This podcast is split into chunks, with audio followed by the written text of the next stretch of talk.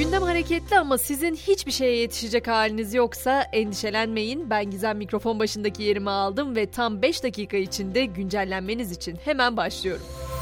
Amasra'daki maden faciasıyla başlayacağım. Madende inceleme yapan bilirkişi heyeti olayda ihmal olduğu tespitinde bulundu. Heyet ön raporlar doğrultusunda sorumluların tespit edileceğini açıkladı. Bu arada madencilerin son sağlık durumu hakkındaki bilgiyi de aktarmak isterim.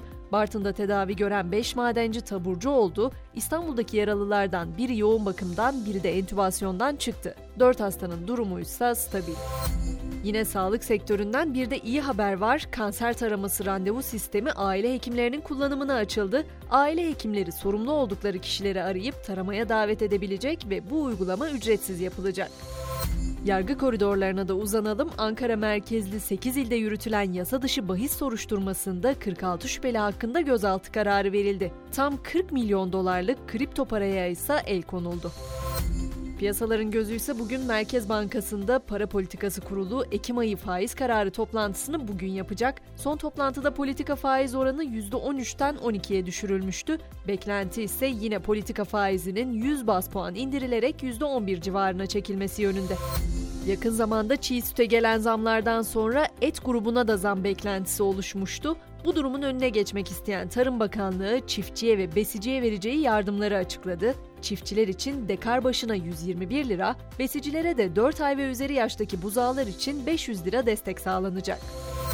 Şimdi geçelim dünyadaki gerilime. Özellikle Rusya-Ukrayna arasındaki bu savaş gerilimi şimdi İran'a sıçradı. İran'ın Rusya'ya insansız hava aracı gönderdiği iddialarının ardından yapılan açıklamalar gerginlik yarattı. Kanada medyasına konuşan Ukrayna lideri Zelenski, İran'ı Rusya ile kanlı para anlaşması yapmakla suçladı.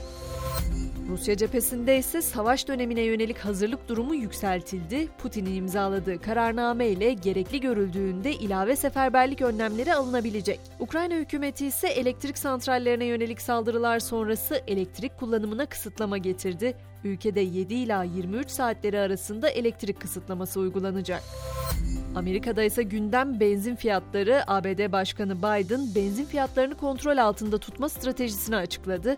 Biden fiyatların düşmesi için rezervlerden 15 milyon varili daha piyasaya süreceklerini kaydetti. Öte yandan ülkede elektrikli araç bataryası üretimi için 2,8 milyar dolar hibe desteği verilecek. Araç şarj istasyonlarının kurulması için de 7,5 milyar dolar ayrılmış durumda. Tabi tüm bu ekonomik düzen içerisinde dünyanın en zengin ikinci insanı unvanını taşıyan Amazon'un kurucusu Jeff Bezos'tan da sosyal medya hesabından yaptığı paylaşımla ekonomide zorlu zamanların yaklaştığı uyarısı geldi. Ekonomik fırtına uyarısında bulunan Jeff Bezos, gemiyi hazırlamak gerekiyor dedi.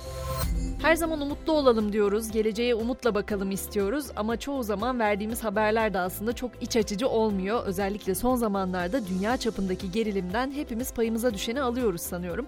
Ama hayatımızı kabusa çeviren kötü anılardan sonsuza dek kurtulmak mümkün olsaydı bunu ister miydiniz diye sormak istiyorum. Çünkü yapılan son çalışmalar uyku esnasında dinletilen bazı sesler sayesinde travmatik hatıraları unutabileceğimizi gösteriyor. Tabi bu noktada çoğumuzun aklına o meşhur film gelecektir. Eternal Sunshine of the Spotless Mind yani Türkçesiyle Sil Baştan filmi. Böyle bir şey mümkün mü değil mi henüz net değil tabi. Uykunun anılar üzerinde ne tür bir rol oynadığına dair kesin bir kanıt bulunmuyor. Ama uyku esnasında bazı anıların güçlendiği, bazılarının ise giderek yok olduğu biliniyor. Biraz da uzaya çıkalım. James Webb Uzay Teleskobu yaratılış sütunlarını görüntüledi. Yaratılış sütunları dünyadan yaklaşık 6500 ila 7000 ışık yılı uzaklıkta yer alıyor ve yıldızlar arası tozla gazın etkileyici şekilde bir araya gelmesinden oluşuyor. Paylaşılan görüntülere ise mutlaka bakmanızı tavsiye ederim çünkü bunlar o yaratılış sütunlarının şimdiye kadarki en net fotoğrafı. Hemen spordan gelişmeleri de aktaralım. Türkiye Futbol Federasyonu'nun Riva'daki merkez binasına 1 Eylül'de düzenlenen silahlı saldırıyla ilgili soruşturma tamamlandı. Biri tutuklu, iki şüpheli hakkında 171'er yıldan 285'er yıla kadar hapis cezası isteniyor. Beşiktaş Kongre üyesi Ethem Sancak kulüpten ihraç edildi. Ünlü iş insanı Beşiktaş borçlarından dolayı TMSF'ye düşerse ihaleye girip alacağım dediği için disiplin kuruluna sevk edilmişti.